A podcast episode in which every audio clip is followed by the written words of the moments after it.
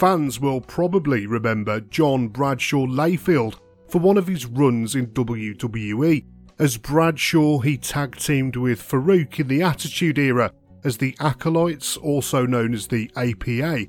Later, during the Ruthless Aggression era, Bradshaw would morph into a totally different character, that of JBL, and would main event the SmackDown brand and become WWE Champion. Bradshaw started his sporting career in football, having signed with the Los Angeles Raiders, but he was released before the 1990 season began. By 1992, Bradshaw had transitioned to pro wrestling, debuting for the Global Wrestling Federation based in Texas. Bradshaw had a full and varied career utilizing an entertaining, roughneck, stiff Texan style in the ring, no matter which persona he was inhabiting. He would retire from full time wrestling in 2009 to pursue outside interests, later returning to the company in a commentary and managerial role. However, throughout Bradshaw's career, there have been many reports of him attacking other personnel backstage. Even viewers watching at home weren't safe, with Bradshaw providing some of the worst commentary in WWE history. In this video, we will take a closer look at exactly why John Bradshaw Layfield is one of the most hated men in wrestling.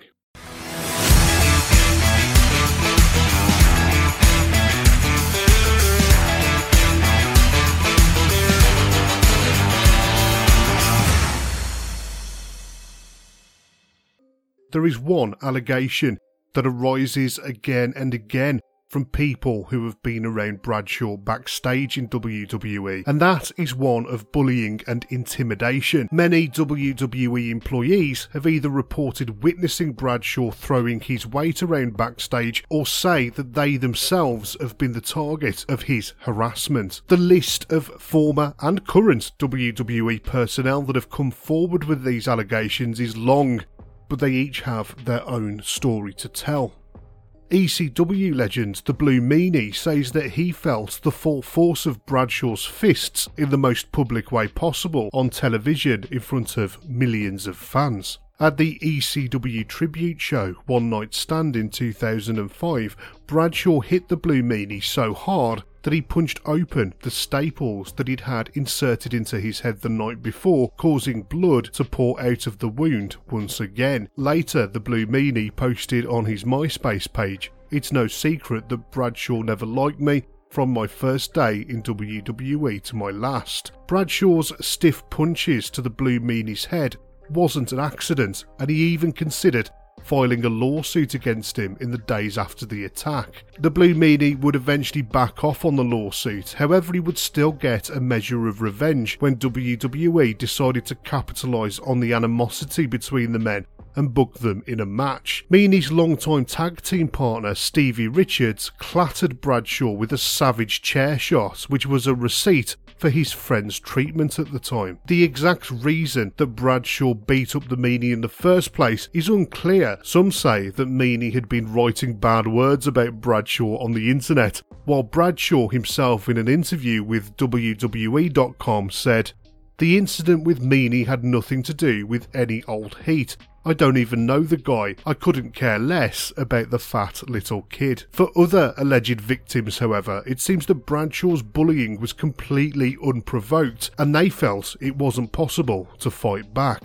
It seems more cruel to pick on non wrestlers, as Bradshaw allegedly has done on multiple occasions. Not even announcers, referees, or women were safe. Charles Robinson and Billy Silverman came over from the rival organisation to work as referees in the WWF. Silverman and Robinson, in particular, became whipping boys for the bullies. According to Silverman, there were many abuses, with one of the worst occasions being when Robinson was held down and stripped before being bound with tape and gagged. Robinson was then attached to a cart and wheeled around the arena backstage naked for everyone to laugh at. Silverman also alleged that Bradshaw threatened him with violence if he didn't carry large amounts of his liquor across the Canadian border for him. When Silverman quit his job with the WWF, he specifically cited Bradshaw's behaviour towards him as the main reason. Former ring announcer Justin Roberts worked for WWE for 12 years. He released a book after he'd finished with the company entitled Best Seat in the House, where he gives a first hand account of the bullying and harassment he faced during his time in the company. Roberts stated that Bradshaw repeatedly told him to go and kill himself each time they came into contact and referred to Roberts as dipshit and numbnuts. Roberts also relayed a story in which he had his passport stolen on a tour of the UK, meaning he couldn't fly home with the rest of the crew and had to visit the US Embassy in London to get the situation sorted out. Justin Roberts didn't name Bradshaw in the book, he chose to keep him anonymous instead. John Morrison confirmed that it was him in an interview. He said that Bradshaw had asked him and his tag team partner at the time, Joey Mercury, to steal Roberts' passport for him, but they both refused to do it. In a long deleted tweet, Bradshaw refuted the claim that it was he who took the passport from Roberts, saying, I didn't take Justin Roberts' passport.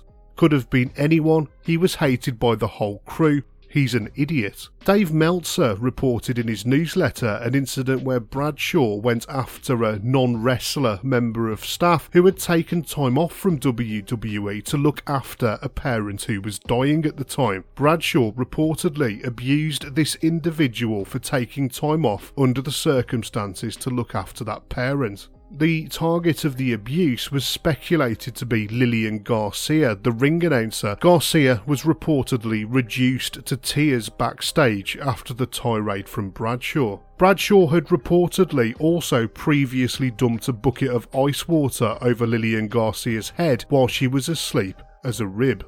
Pro wrestling has always had a culture of ribbing and prank playing.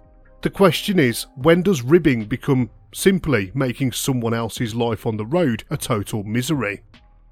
In Jeff and Matt Hardy's book, they wrote about one of their early encounters with Bradshaw. They wrote, All right then, Bradshaw said, I'm going to give you boys a little assignment. I want you to buy two six packs of beer.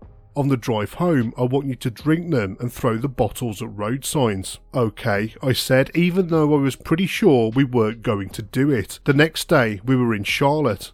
Bradshaw pulled me aside and said, Hizardi, your mission was fairly simple. Were you successful? What's that?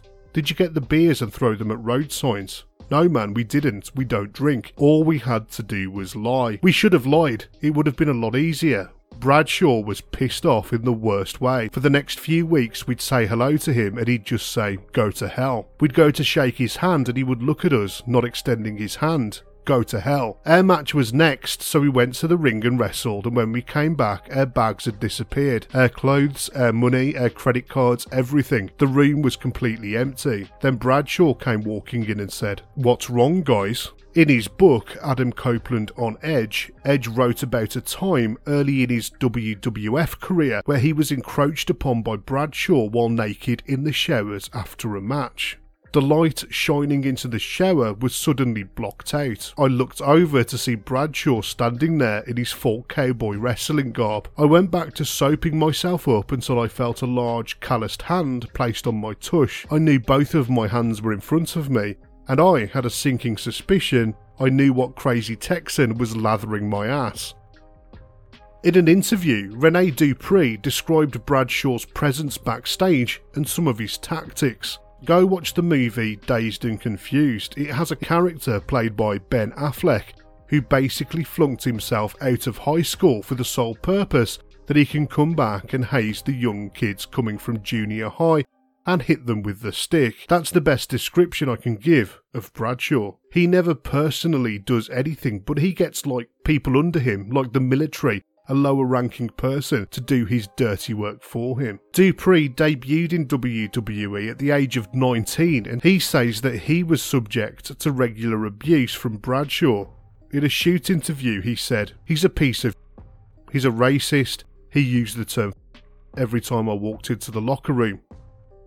Steve Blackman has always been considered a genuine badass, the kind of wrestler who could make you his bitch if he really wanted to. Surprising then that Bradshaw took a pop at him. Bob Holly relayed the story in his book, The Hardcore Truth. Steve and I were waiting around when Bradshaw came over. It was an early morning flight and John was still drunk from the night before. He started patting Steve's ass. Steve said, John, I don't play that knock it off. John patted him again and again. Steve was getting brutally pissed. He told him, John, next time you do that, I'm going to knock your teeth out. So, of course, John did it again. Steve whipped around and backhanded Bradshaw, popping him with jabs in the face. John started swinging and missing, and his head was snapping back with each of Steve's jabs. Steve stepped back, planning to kick Bradshaw's knees out, but he got his leg caught in a bag handle. Al Snow and I grabbed Steve, Ron Simmons grabbed John, and we pulled them apart. John was walking back and forth like a bandy rooster looking to fight. Before we left, Steve told him, I'm going to f- kill you. He meant it too. Bradshaw approached Blackman later in the day to apologise, but Blackman refused to accept the apology, with Blackman saying again that he was going to kill him. At the arena, word had spread amongst the locker room that Bradshaw was in big trouble. If you have something to say to me, say it now, or I'm going to end you in front of everyone, Blackman warned. Bradshaw ended up sincerely apologising to Blackman, who graciously decided to back off. While it's no surprise that the wrestler, dubbed the world's most dangerous man, snapped in the face of Bradshaw's bullshit, it's more surprising to hear that Joey Styles did the same. It was during WWE's 2008 tour of Iraq, where Bradshaw had reportedly spent the majority of the week severely intoxicated and decided to make Styles the latest target of his abuse. It's not known whether Styles snapped due to a build-up of bullying or a single comment, but either way, he couldn't take it any longer. As other individuals moved in between the two men to try and break them up, Styles slammed Bradshaw with a huge right hand, leaving Bradshaw with a black eye that was still visible on Monday Night Raw a few days later. It's unclear as to whether the punch knocked Bradshaw out, but it was said that it shut him up for the rest of the overseas trip. According to other backstage reports, Bradshaw spent the majority of that Monday night alone in the locker room, being very quiet and spending time with his head down, emailing people on his phone. In the wider context, Bradshaw managed to piss off a country of fans when he got banned from Germany for throwing up the Nazi salute and goose stepping around the ring. It was June 2004 and the WWE were on their European tour, stopping off in Munich, Germany for a house show. Bradshaw was teaming up with Booker T to take on Eddie Guerrero and The Undertaker in a tag team match.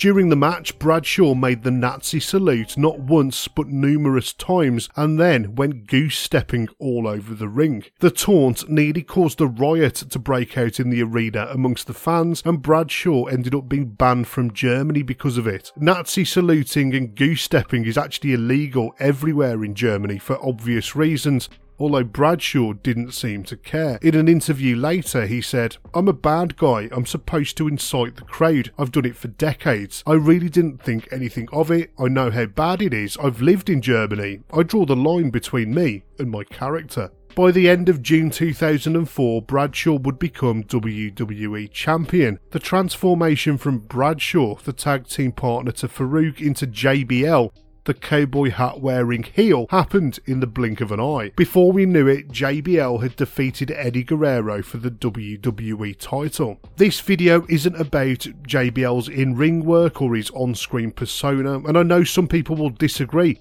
But I think JBL made for an effective bad guy, and I like strong heel characters. Personally, I really enjoyed seeing Bradshaw as WWE champion. I wouldn't call him a wrestling god or anything, and I would have preferred to see a three month long reign instead of a nine month long reign, but I still enjoyed it. After losing the belt to John Cena at WrestleMania 21, JBL would be reduced to US title level before starting to wind down his in ring career and moving into commentary. JBL's move into commentary was ill advised to say the least. Undoubtedly, he was one of the worst, most irritating commentators in WWE history, and listening to him on Raw made a three hour show feel like a six hour show. In an interview with Rick Bassman on his Talking Tough podcast, Bradshaw was asked about his reputation of being a bully. He said, You know, I could have deserved it. I don't know. We were younger, we broke balls, and I was a loud guy from the South and a lot of people, I think, took that wrong. Whatever you believe about John Bradshaw Layfield,